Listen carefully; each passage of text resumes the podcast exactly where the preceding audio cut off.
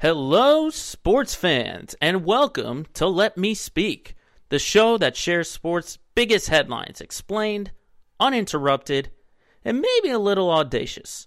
I'm Joe Braverman, and today's topics we'll be discussing are after the franchise tag deadline passes, what to expect heading into NFL free agency next week, plus buying the hype on expectations in the second half of the NBA season.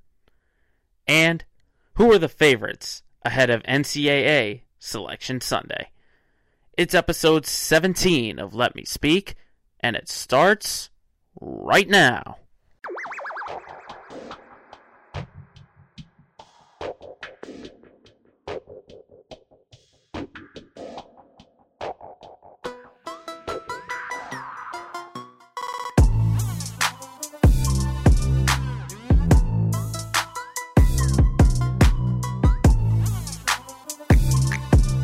Let Me Speak, episode 17, coming at you here on Thursday, March 11th, 2021. Today's a good day here in Swampscott, Massachusetts. We're hitting near 70 degrees in the month of March.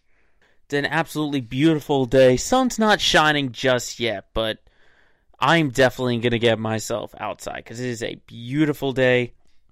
It's a little bit breezy, though. That's why I I gotta stick to inside because the breeze that breeze is just gonna hit you, and it's gonna get in the way of you hearing my true thoughts on the sport's biggest news. And we got some huge news coming at you. Starting with the NFL offseason, we're already talking about one of the most hyped and most eventful NFL off seasons in recent memory from what I can remember. Talking about all the quarterback movement, all the free agency, but we're starting to see the dominoes fall down just a little bit after the deadline for the franchise tag has passed. And one minor news story before we get into things the salary cap is going to be down 8% this year to $182.5 million for every team. So just keep eyes on that. But that did not stop Dak Prescott from getting an insane amount of money from the Dallas Cowboys. Yes, that is the biggest news from the NFL. Dak Prescott finally getting that long term deal with Dallas, signing a four year, $160 million extension after signing the franchise tag. And get this for guaranteed money, he's getting 126 million. $126 million guaranteed on his contract. I mean, talk about a snag for Dak Prescott. Because, I mean, remember what happened last offseason. He didn't sign the extension, he took that chance on himself, and really he just left it up to Dallas. I mean, we'll get to the injury in a little bit, but he banked on himself, he got hurt, and really then it was just up to Dallas if they really wanted to keep him or if Prescott was going to move on somewhere else. But I mean, honestly, I couldn't really see him going anywhere else. I, I didn't see a realistic opportunity unless something huge happened. You know, with Dallas transitioning from Tony Romo, a lot of questions were going to be, oh, where's the future going to be? And obviously Dak Prescott comes in, fills in the role, and has been one of the most steady quarterbacks in the NFL. Little inconsistent. We're not going to put him in that elite level, but he's definitely one of the best. And honestly, like I said, Prescott had the leverage. Like I said, he took the chance on himself and it paid off for him. He still got the money despite the horrible injury that he got. And really, the injury is what I think gave Dallas the best chance to retain Prescott as their quarterback because there are a lot of questions for Prescott about what is he going to be like. You know, there are reports saying that he will be 100% come April, but you still don't know that with a gruesome injury like that. I mean, we talk about guys like Gordon Hayward in the NBA who had that same injury. We talk about Alex Smith who had an even worse injury. We don't know if they're going to be the same. We don't know if Prescott is going to be the same guy because it was a horrible injury but there's still a ton of questions, though. It's a ridiculous amount of money guaranteed. I mean, only Patrick Mahomes is going to get more than that. Obviously, with the mega deal he signed a while back.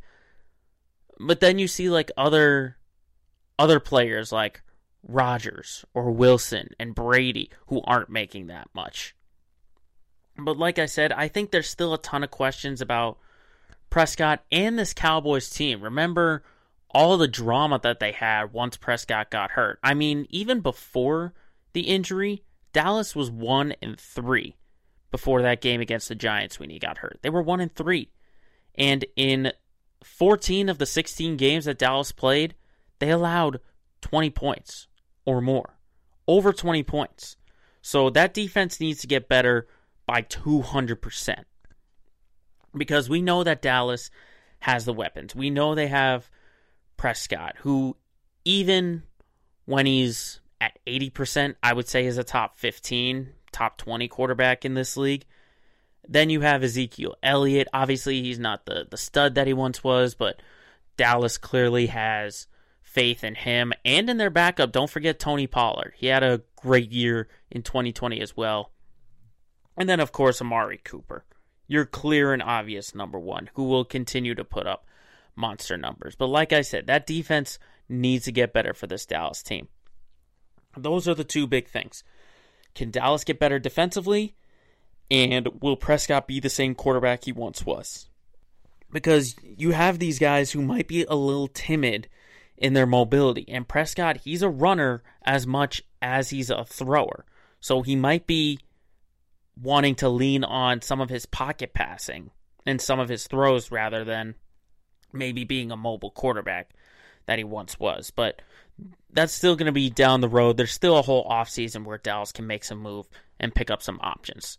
But Prescott obviously wasn't the only one who got the franchise tag. I mean, let's talk about the Buccaneers tagging Chris Godwin as their wide receiver. Godwin's going to get paid almost $16 million. And Tampa, they just couldn't afford to lose him this offseason. I mean, some would argue he's the number two wide receiver in Tampa, and he's taking targets from Evans, Cameron Brate, and don't forget a returning OJ Howard, just to name a few. Of course, we have Rob Gronkowski and Antonio Brown, Leonard Fournette, but they're free agents. We don't know if they will be back with Tampa just yet. But Chris Godwin is super important to that Tampa team. It was going to be very hard that that would have been a huge loss for Tampa if they let him go somewhere else. So I think it was smart to get the tag on him. I think Godwin, he would have been happy either way if he signed for a ton of money elsewhere or if he returned to Tampa. I mean, he got that ring. He got the Super Bowl ring. Now it's all about just getting the money. And really for I think the tag on Godwin really helped re-sign Lavonte David, the longtime buck, to that two-year deal because you're saving a ton of money. Think about if Godwin wasn't tagged, he'd probably be commanding a little bit more than that, maybe around the 18 to 20 million dollar range. So you free up that space to get back Lavonte David. There's still a couple questions for Tampa regarding Shaq Barrett, as I mentioned, Gronkowski, Fournette, Brown, uh, JPP, and Suh, all these guys. All those guys have a ton of options, but this is a good start here for the Super Bowl champs to get their number two wide receiver under the franchise tag. And another wide receiver who got the tag was Allen Robinson. Now, a lot of people were arguing that this was the top free agent on the market if he if he hit free agency. But the Bears, they didn't want to lose him. They did not want to lose him. Remember, this was an offense that struggled in 2020 and they just barely made it by the hair on their chin to get into the playoffs at 8 and 8 but they were 26th in yards per game. That offense struggled. And this is the biggest target, as I mentioned. He's now off the market. And this is going to be even more important because now we're learning over the past few weeks that the Bears are on Russell Wilson's wish list. So maybe they could pull out a deal and Russell Wilson can finally get some offensive weapons but really any quarterback that comes in. You had to keep Allen Robinson. That's your number one. That's your game changer. You had to keep him if you were Chicago. Had to keep Allen Robinson. So the number one wide receiver target on the free agency market is now off the table. He's going to Chicago. He's going to stay in Chicago. And other teams are going to have to look for a plan B if they had intentions of signing Allen Robinson. And another player that teams might have to turn away from, Justin Simmons, the free safety from the Denver Broncos, signing the tag over $13.5 million. And what a year he had in 2020. I mean, five interceptions, tied for fourth in the league. I think he put himself in the category of one of the best safeties in the league. And I think if Denver can hold on to Von Miller and Brad and they hold on to Bradley Chubb, keep them around, it really they're not going to be AFC West favorites, but at least it's going to keep them around. Because the offense just has to to catch up defensively. Because I, I think the defense for Denver, that's been a mainstay of their team since their Super Bowl years when they had Peyton Manning as their quarterback. It was their D that really carried them along. So you shore up that D, and then you just improve on the offensive end. You can hang around in the AFC West. I'm not going to say they're going to be incredible. They're not going to be, you know, 10 and 6 or something like that. But I think just a couple more years and they're going to get better because it's a stacked AFC West. You got obviously the Chiefs, but then you've got the Raiders, who just missed out on the postseason last year. You've got the Chargers with the rookie of the year, Justin Herbert. You know, they're going to get better. So it's going to be a tight AFC West. And I think Denver getting Justin Simmons back will really help them out and keep them at least in semi contention for that division. Now, in terms of players who didn't get the franchise tag, I think there are a lot of big name players out there. One of them I looked at most particular was Aaron Jones. I mean, the running back, he was the fourth leading rusher in 2020 for Green Bay. And I think the Packers really need to lock him up because he's providing that relief for Aaron Rodgers. Because Aaron Rodgers isn't going to ha- be able to do everything. He's not going to be able to get it to Davante Adams and Allen Lazard and MVS. Not going to be able to do that. In this league, you need a balanced attack. You can't put it on the quarterback every single time. That's what we saw in the Super Bowl with Tampa, how they were able to beat the Chiefs because they had a balanced attack with Ronald Jones and Leonard Fournette, and Tom Brady was able to do his magic with all those weapons. Aaron Jones needs to stay with Green Bay because if the Packers not tagging him, they better be hoping that they can pick back. They better be hoping that they can get him on a long term deal because he's probably, I would say, maybe Aaron Rodgers' best running back that he's had in his entire Green Bay career. And he's had a lot of them. I know some people might argue Eddie Lacy, but where's Eddie Lacy now? Not in the league. And he just provides that relief for Aaron Rodgers. And you got to remember the kind of market that he's going to get. There are a ton of teams that might be looking for a running back, like Seattle, looking for Seattle. The Jets got to get the New York Jets in there. They're looking for a running back. And even the Cardinals, who just picked up J.J. Watt, they might not re sign Kenyon Drake. So why not just replace him with Aaron Jones? That'd be a great pickup for the Cardinals. But Aaron Jones, you got to watch out for because if he doesn't sign with Green Bay, he's going to get a ton of money elsewhere. Now, I had mentioned the Seahawks earlier on. How about their cornerback, Shaquill Griffin? Arguably their number one. I mean, what did Seattle struggle with most in 2020? Defense. And what led to their loss versus the Rams in the wild card round? Defense. And what does Seattle need to improve heading into 2021 to help out Russell Wilson if he sticks around? Defense. I mean, he's one of the most important defenders in Seattle. They have to re sign him. I mean, who else is there on defense from this past year that you could trust in 2021. Not a lot of guys. But Griffin is that number one corner. And yes, he did get burned a little bit in the in the past year, but he's one of those names you gotta keep around. He's providing that youth in the transition. Him and Jamal Adams can help in that defensive backfield because you've got aging guys like KJ Wright, Bobby Wagner at the linebacker position. Okay, so they they don't scream out youth. They don't scream out youth. Shaquill Griffin, to me, is one of the most important defenders that Seattle needs to keep because you have a ton of teams out there that are looking to improve. And Griffin, he's shown it for a couple of years now. He might be one of the best cornerbacks that we have in this league, probably top 10, I would say. Not necessarily a shutdown guy, but he's someone that you can rely on, and nine teams out of 10 would definitely pick him up. So Shaquill Griffin, keep your eyes on him. He might garner a big market as well if Seattle can't sign him. And then obviously, some people may have seen this coming, some might not have seen this coming, but Hunter Henry not getting the tag from the LA Chargers. I mean, now we're looking at the best and biggest tight end who's in free agency right now.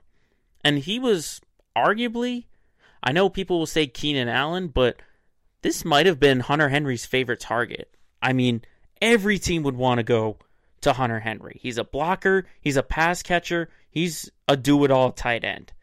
And Henry might want to go to a winning organization other than the Chargers. But we're looking at teams that need tight end help. We're looking at the Patriots who might want to pick him up. Possibly the Chicago Bears, maybe replacing Jimmy Graham for someone younger and healthier. Looking at a variety of teams. The Vikings, who might want to upgrade from Kyle Rudolph. I mean, there are a ton of teams that could use Hunter Henry's assets. So, him not getting tagged is absolutely huge. I think, me personally, he's one of the best tight ends, and I would say the best tight end on the market.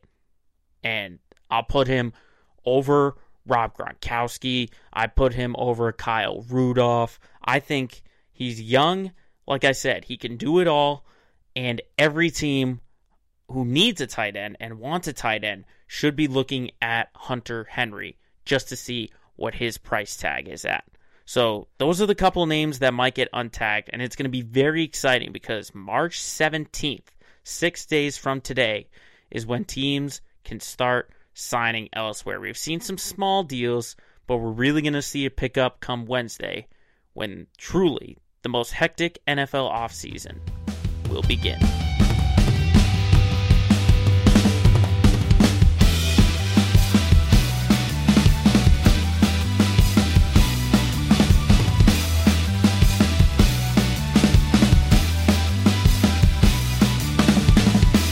On to topic number two, and tonight is the night we get to see the NBA back in action. They kick off their second half, a bunch of great games. We got the Celtics and the Nets, got almost every team.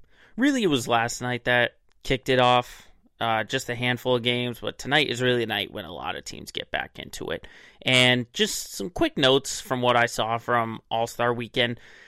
I, uh, just it, it felt different. It just that's all it is, and it might be it's it's the pandemic obviously that makes it feel different, but I mean, All Star Game was a runaway. I mean, happy for Giannis. I kind of predicted. I remember uh, I was at my part time job and I was talking to one of my coworkers watching the game, and I was saying, you know what? I think Giannis or Steph Curry are going to be the ones to go after MVP.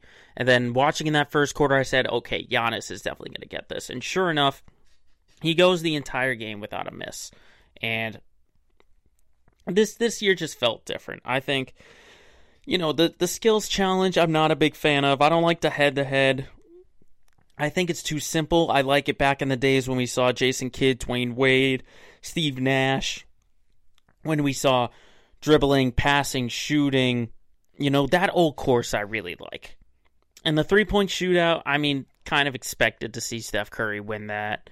And then the slam dunk, it was just kind of eh just kind of eh, obviously different format, not as many guys, obviously because they don't want to travel because of the pandemic. But this year just felt a little different. It it felt different. Not my favorite, but you know, I, I I've been saying this for years and years. The skills challenge needs to go back to the old way because the head to head is nice, but you got to have more than just dribbling, passing, making a layup, and shooting the three. You got to put it everything. You got to do everything. But All Star Weekend is in the past, and let's talk about this upcoming second half season. And we're going to play a little game called Believe the Hype. There are a lot of storylines out there for a couple of teams in the NBA, and possibly some headlines that might be making the news after the end of their first half.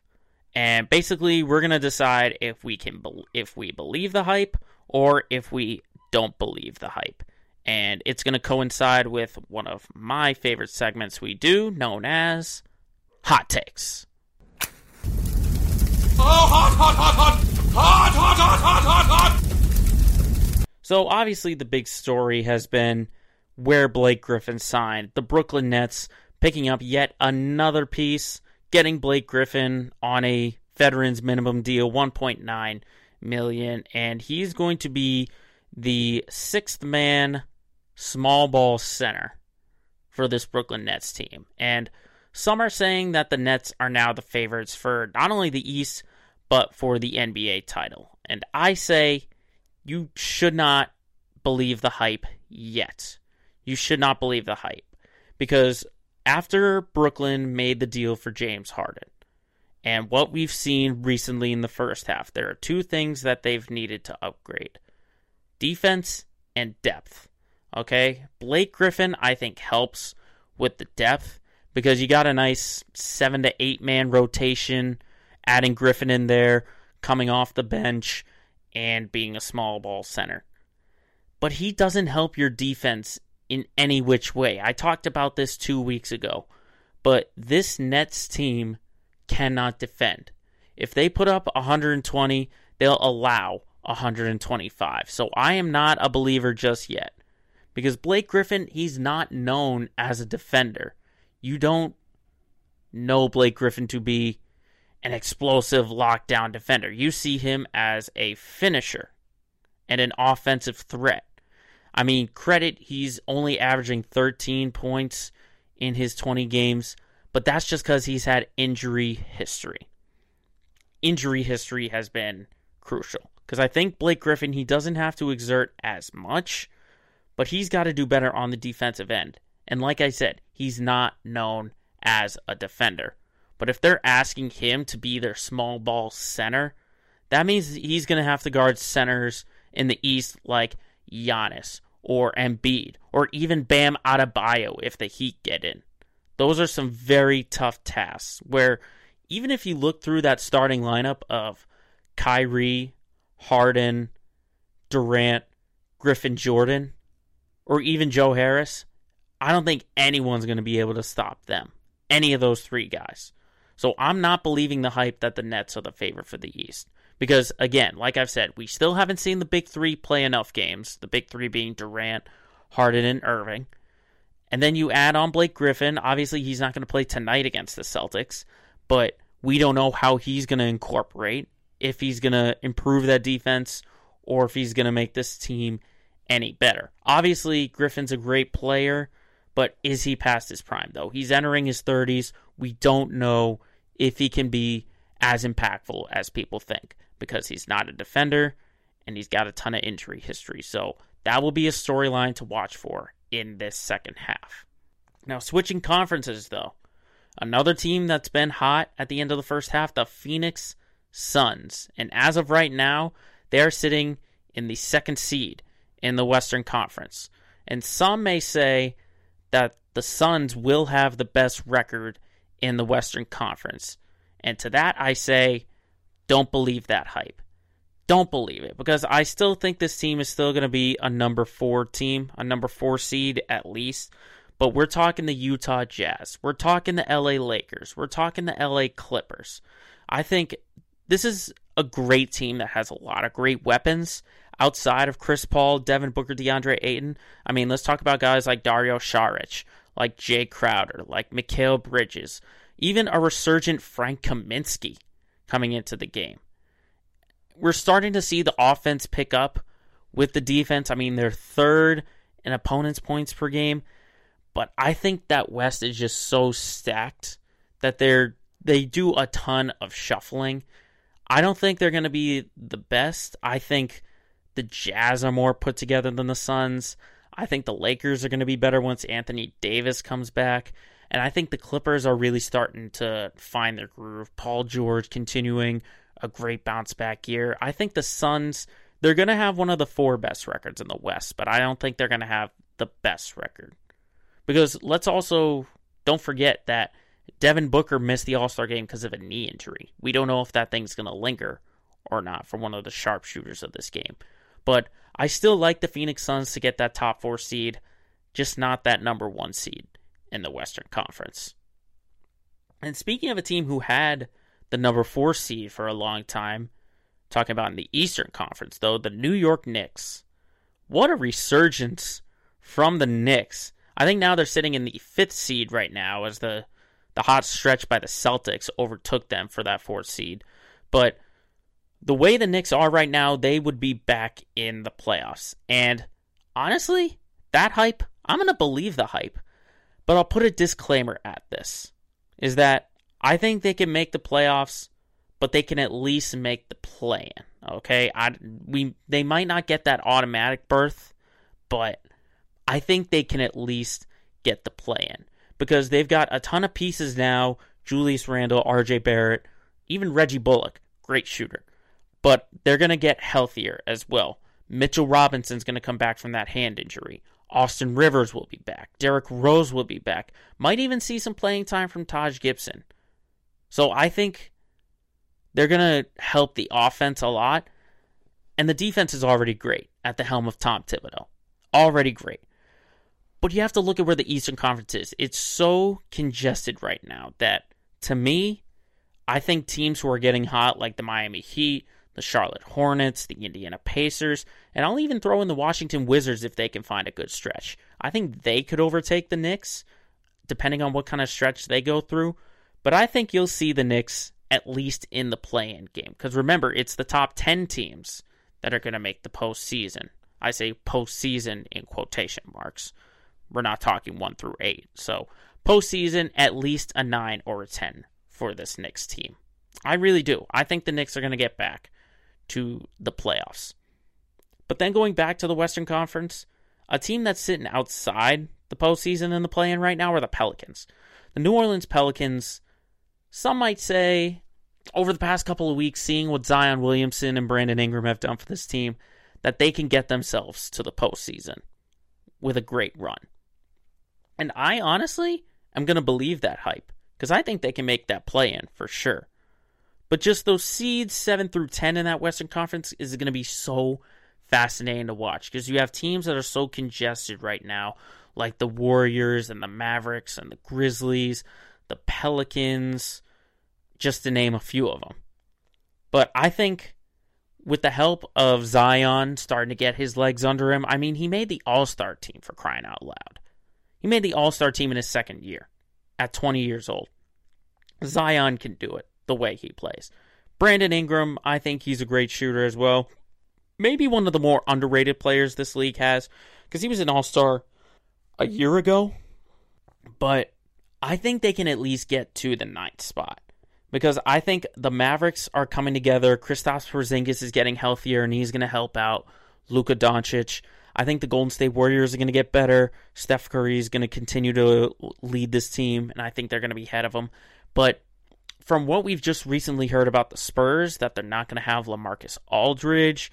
And then the Grizzlies, obviously, they haven't played as many games as most teams in the Western Conference. I think they can overtake them. So they're kind of in that middle ground right there. But I think a number nine spot would be perfect, perfectly reasonable for a team like the Pelicans with all the weapons they have. Lonzo Ball is improving his shooting. JJ Redick's a great shooter off the bench if they want to keep him. Eric Bledsoe, Jaxson Hayes. I mean, I I believe the hype in the Pelicans that they can get at least to the ninth seed or to the play in. But I mean, we're only talking at the beginning of the second half. There's still plenty of action left to be played during this NBA season.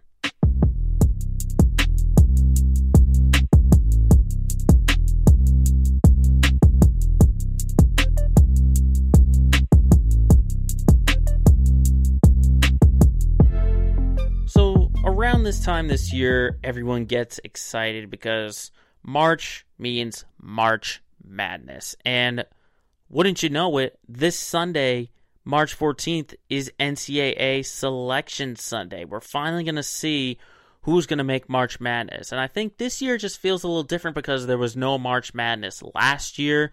So it's kind of like, oh, we got to remember what this feeling is like because there was no March Madness. We're finally going to get it. It's going to be back. And there's just a ton of parity in this NCAA season with all of the COVID issues that they've been dealing with. And you see a lot of teams like Duke. How about the Duke Blue Devils? They might not make the NCAA tournament. That would be incredibly shocking. Incredibly shocking. Just to see where this team has been in their history. Now they're not going to make the postseason. That is unbelievable. It's it's disbelief. It's like when the Spurs miss the playoffs and the Patriots miss the playoffs. It's like these dynasties are like heading downwards. They're on a downward trend. But let's talk about the teams that we know for sure are going to get in the NCAA March Madness tournament. And we already know who the overall number one seed is going to be, and that is the Gonzaga Bulldogs. I mean, undefeated heading into March Madness. But I just look back four years ago in 2017 because they were the number one seed then, but they couldn't even get past the Sweet 16. They just couldn't. That's like similar to, I believe it was Wichita State, maybe before then, who were a number one seed, but they just played teams that were better than them, even though they were undefeated. So, this Gonzaga team, you can't put a ton of faith in them because they haven't reached past the Sweet 16. They haven't gotten themselves to the Elite Eight or the National Championship, and that's just because of the conference that they play in. They're not in the Big 12, the ACC, the SEC, anything like that. So many might wonder if this is the year that they finally turn that around. Honestly, I think if there's a team that can win the rebounding battle against them, I think they can upset them. Because yes, they have Corey Kispert and Drew Timme, but they've been looking good all year long, but what's going to happen when they play a team from the Big 12 like in Oklahoma, or if they have to play a Kansas, or if they have to play a Virginia, just to name a few teams? What is going to happen there? I think any team that can win the battle on the block and win the rebounding battle, I think they could definitely upset Gonzaga. But this could be a year that Gonzaga finally does it. Like I said, there's so much parity and so much change going around in NCAA men's basketball that really anyone could win it. But that's the easy pick because they are the overall number one seed, but they just don't have the history of being successful as a number one seed. I think if they can at least make the championship game, then your confidence might start to build as the years go along. But another easy pick, I mean, you got to talk about Baylor. The Baylor Bears, I mean, that's another easy pick. They were the number one for a couple of weeks in the AP poll, and then they dropped, I believe it was one game. They've only had one loss this entire year, and they're probably going to be a number one seed. But the reason they're successful is their shooting and their small ball. I mean, almost 43% from three point range. And they just have a ton of small ball. Uh, potential number one pick, Jared Butler, leading the way. I think the Big 12 might get some love. We'll see Baylor have a successful year because the the way Baylor plays when you're in the Big 12 is you're just tough, you're physical, you take over the game. Baylor's a little bit of the opposite. They just shoot. You know, sometimes Big 12 teams would dominate inside in the paint. Not this Baylor Bears team. I think Baylor might be so far right now they're looking like my pick it's still early and we haven't seen the bracket come out just yet. So, anyone who's listening, don't take my word for any of this. But early on, I would say Baylor would be my pick so far to win the tournament. Obviously, it depends on the drawing and where they end up in the bracket and stuff like that. But until we set in stone what this bracket is going to look like, Baylor might be so far my pick for when I fill out my bracket. But you got to watch out for teams that have a lot of history, like Virginia, who won the last March Madness in 2019. I mean, think about the redemption story. I think it's one of my favorite stories. Virginia drops to a 16 seed in 2018, the first time it's ever been done. Ever been done that a one loss to a 16. And what do they do the year after? They go all the way and they win the national championship. That's a great story. And obviously, the team is different from two years and three years ago. But Virginia, they have the championship history where projections are that they are a number four seed, but that could still change. Watch out for a team like Virginia to make a run. And also Villanova, another team with championship history. Remember, they had two national championships in three years. Remember that. So, head coach Jay Wright, he's got the experience. Watch out also for Villanova. They remember they had teams where no one expected them to make a postseason run, which I will say that the championship game in 2016 against North Carolina, with Kris Jenkins winning it at the buzzer, one of my favorite games in recent history. One of my favorite because it looked like North Carolina was going to win. Then Villanova pulls it out at the buzzer. Unbelievable game to watch. Villanova has this kind of history. So keep an eye out for the Wildcats from Villanova. And then another sneaky team that might not have the championship history, but Oklahoma State. I got to watch them a couple weeks ago, and Cade Cunningham looks like he's going to be a top five pick in this year's NBA draft. I think he can lead the way for the Cowboys from the Big 12.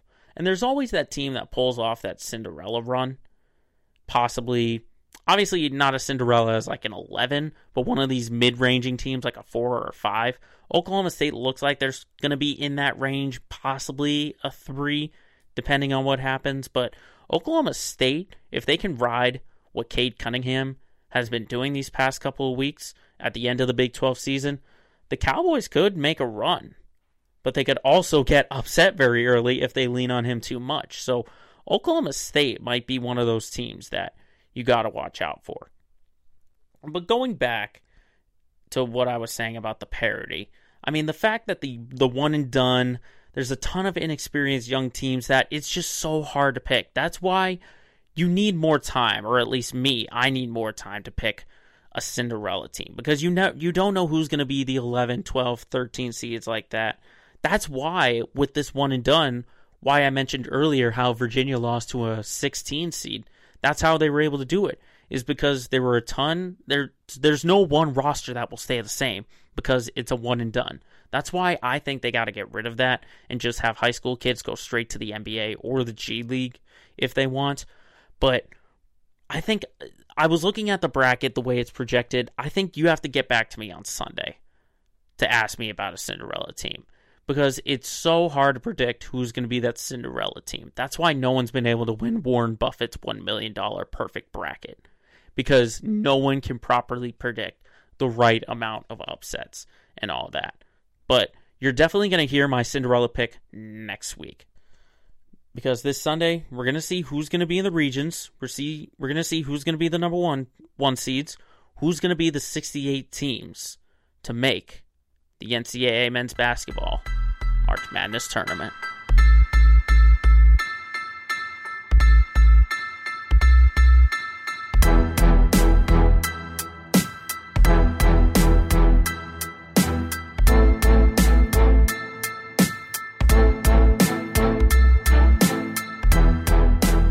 Up next, it's the segment for all my fellow Massachusetts residents, our Let's Get Local segment of the week. And this week, we've been talking recently about all the four teams. We had Alex Barth on. Thanks again to Alex for coming on last week and really diving into all four teams and their expectations for upcoming seasons. But they're just I, I want to talk about the Patriots and the Celtics this week because they're the two that are really making headlines. Bruins obviously they're they're still a little bit inconsistent and like Alex said, we're not going to go know until they hit the postseason what this team is really going to look like. So I want to get into the Patriots because they've started to make some offseason buzz, get some news and some rumors out there. Obviously, the big one that happened earlier this week was reuniting with their former left tackle, Trent Brown, getting him in a trade from the Raiders, and already that offensive line just looks so much better than they have. I mean, when you have the combination of Brown, either at left or right tackle. Then you've got Shaq Mason. You've got Isaiah Wynn. Obviously, questions are surrounding Marcus Cannon if he'll come back. Remember, he opted out. If he's going to be able to come back. And then if you re sign David Andrews to go with that offensive line, you've got a great line for whoever's going to be at quarterback for that team.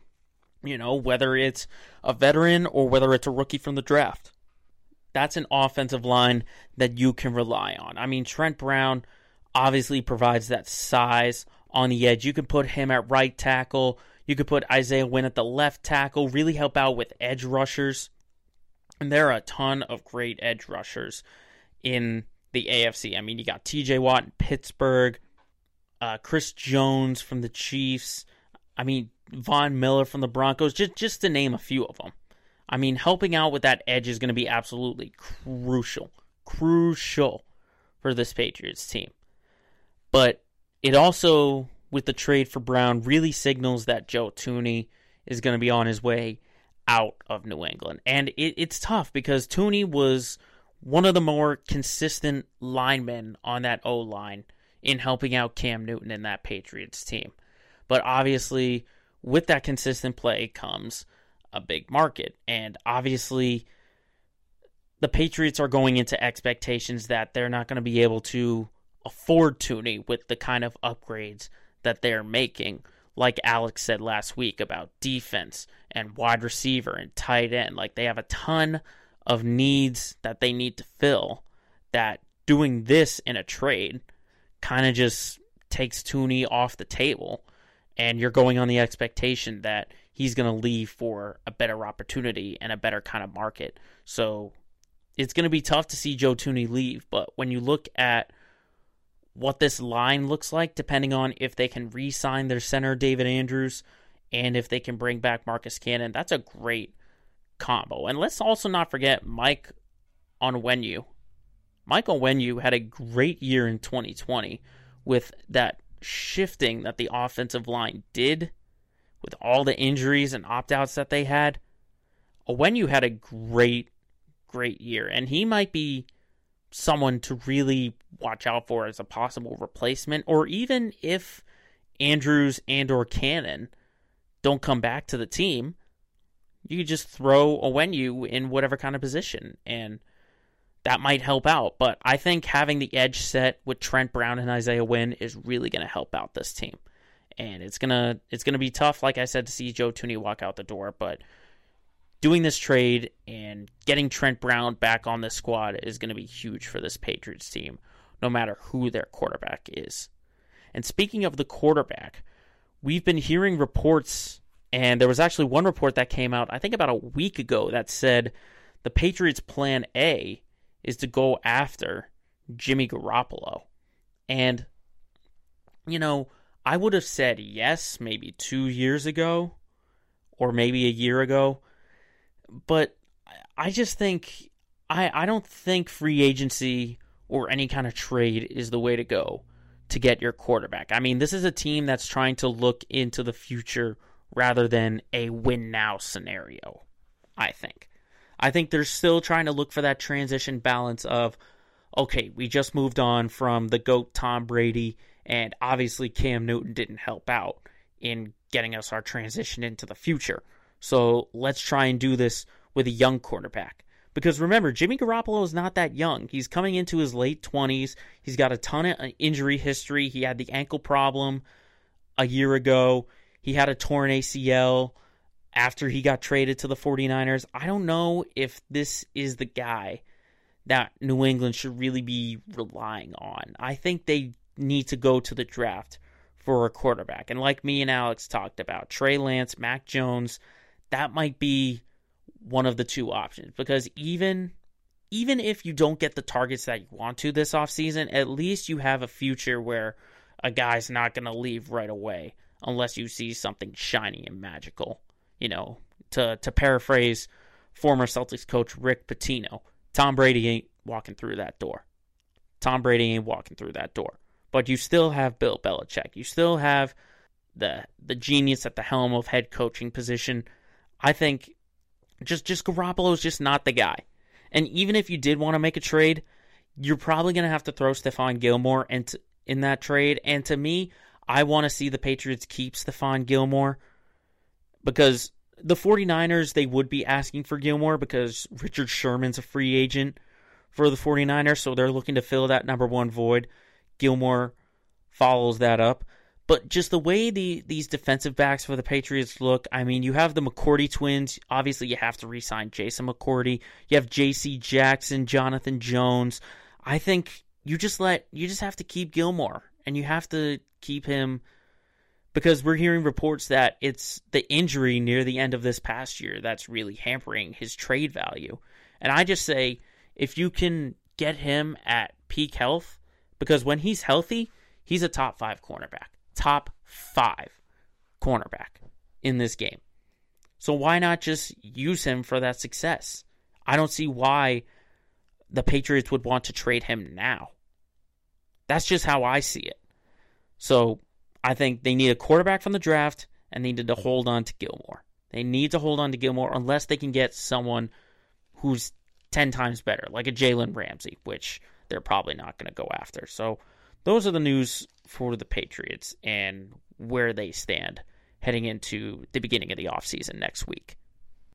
Now, another team that is beginning a season is the Celtics. They're beginning their second half, and we got to talk about their expectations because this is a team with a ton of talent. I mean, like we were talking about, they've got two superstars under 25 Jayson Tatum, Jaylen Brown.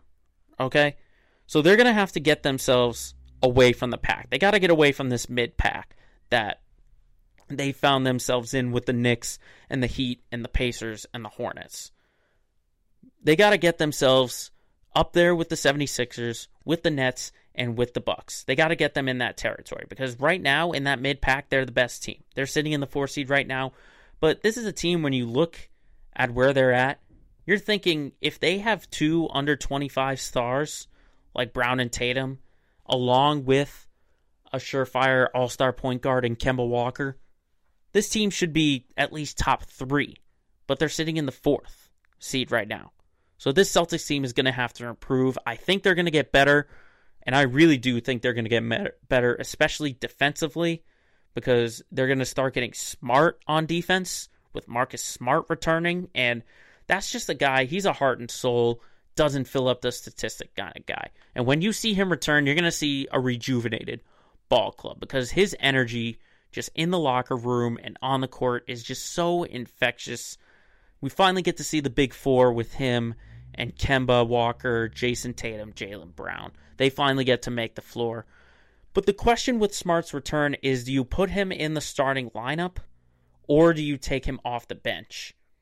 Because that's the big thing. This bench, the bench and the depth has been one of the problems that the Celtics team has had, is that they're too young to be surrounding up and coming stars like Brown and Tatum. So they might need that spark off the bench, which we've seen Marcus Smart do in past years, especially since 2017 when he started becoming a six man? Or do you put him in the starting lineup, which means you're going to have to take Daniel Theis or Tristan Thompson out of there and get them off the bench? Honestly, I think Theis is a great guy to come off the bench, and you got to keep Tristan Thompson in there. But it's really a big question because the bench needs that spark. And the the decision will come whether you want Smart to be the spark or Theis to be the spark.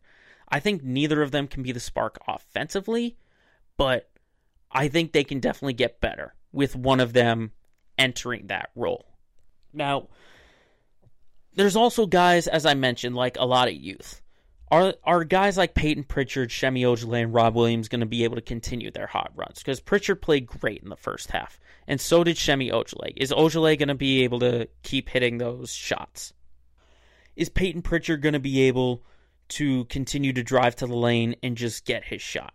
Is Rob Williams going to continue developing being that center of the future? Which still, I, I don't believe him to be a center.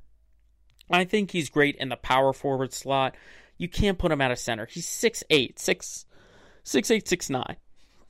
I don't think you can put him at the center spot, which also coincides with the trade deadline in two weeks. What is the Celtic general manager Danny Ainge going to do?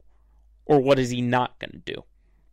And we just heard a new name get added to the market, like Lamar- LaMarcus Aldridge. He's up there with Andre Drummond, Nikola Vucevic, Jerami Grant. Those guys might be too much of an asking price because the the way you see this core, I, I think Alex put it perfectly, and he totally changed my mind about what I was thinking. Is that it depends on the package that other teams might be asking for. San Antonio, Cleveland, Detroit, and Orlando. Are they going to be asking for too much? Because you might be wanting to put Kemba Walker in this trade or great rookie guys like Rob Williams.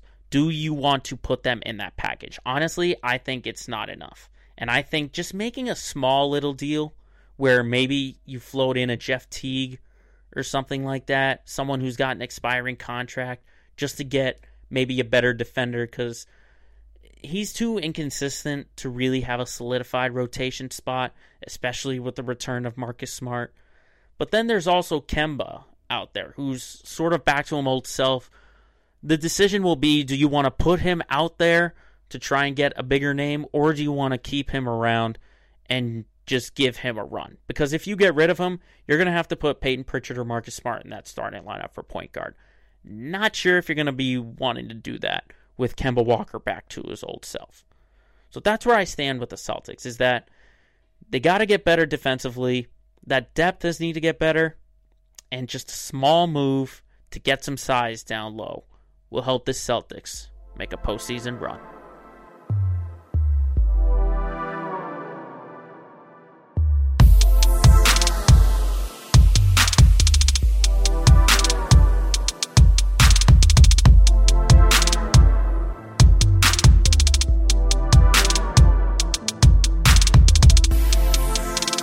Now, as always, to end our show, it's our LOL moment of the week. And this is a historic nominee right here because it's not one person. That's right, we have a multiple player winner for this week's LOL. And not only that, it's our first repeat LOL winner. So let's not keep people waiting. This week's LOL moment of the week is going to. The New York Mets. That's right. For the first time, an entire team has made the LOL moment of the week. Now, this is the second time in three weeks that the Mets have been featured on this segment. A couple weeks ago, we talked about Taijuan Walker selecting his jersey number because of Mr. Met, the Mets mascot. But this one's a little different. I don't know if you saw the video yesterday circulating, but apparently during spring training and after one of their practices, the Mets were practicing celebrating a World Series title. Like they just won the World Series. Are you kidding? What a cocky move by this Mets team. I mean, I know some experts have picked them to win the East with all the moves they've made, but the fact that they're practicing this I mean, I would have thought that like celebrations like this would just be on instincts right when it comes, or at least you talk about it maybe the night before. If you're in a series and you win 3 2, it's like, okay, here's what we're going to do. You, the catcher, you're going to jump into my arms, and I'm going to catch you. Or you know what? Change that. I'm going to jump into the catcher's arms, and then everyone's going to make a dog pile. We're not going to stay on our feet, and we're just going to have a lot of fun. Like, who practices this? Seriously. And I know for a fact, I'm I'm just swinging for the fences on this one, but I know for a fact that there's no way the coaches told these guys, "Hey, we're going to practice when we win the World Series." Because obviously you want to have an athlete have that kind of mindset. But to actually practice it when you should be practicing hitting, defense, pitching, I mean, how much time do the Mets have on their hand? And I know they have a ton of self confidence in the moves they made, like getting Francisco Lindor, Marcus Stroman, James McCann, Kevin Pillar, just to name a few. Combine that with Jacob DeGrom, Pete Alonso, Dominic Smith, Michael Conforto. I mean, are they really that confident that they're going to practice it this early on, I mean, don't think for a fact that no other team is watching this because I guarantee you at least half of the league saw this video. And they see the Mets practicing winning a World Series.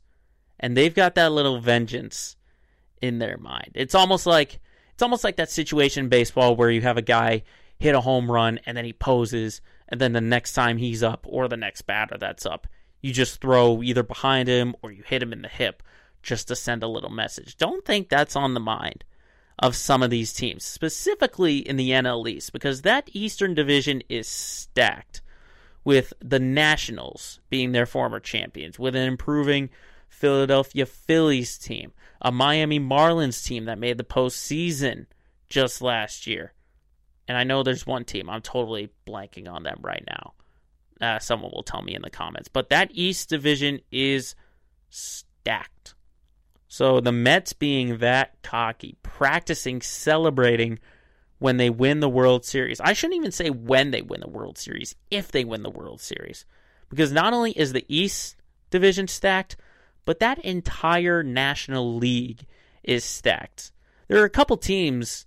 A couple weeks ago, I had mentioned some of the favorites right now in the National League, and I totally left out a ton of teams watching out for. I mentioned the Dodgers, the Padres, the Braves. I totally forgot to mention the St. Louis Cardinals, who picked up Nolan Arenado to shore up those corner infield with Paul Goldschmidt.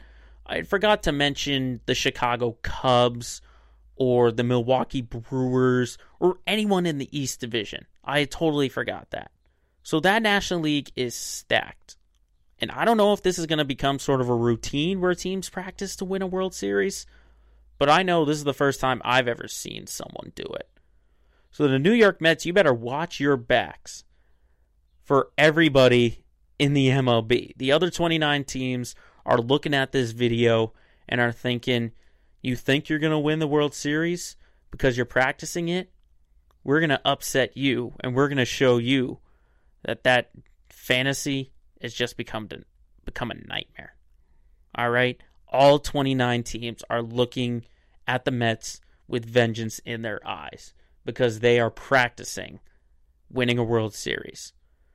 But until then, the Mets can just take this trophy, put it on the mantle as this week's LOL moment of the week.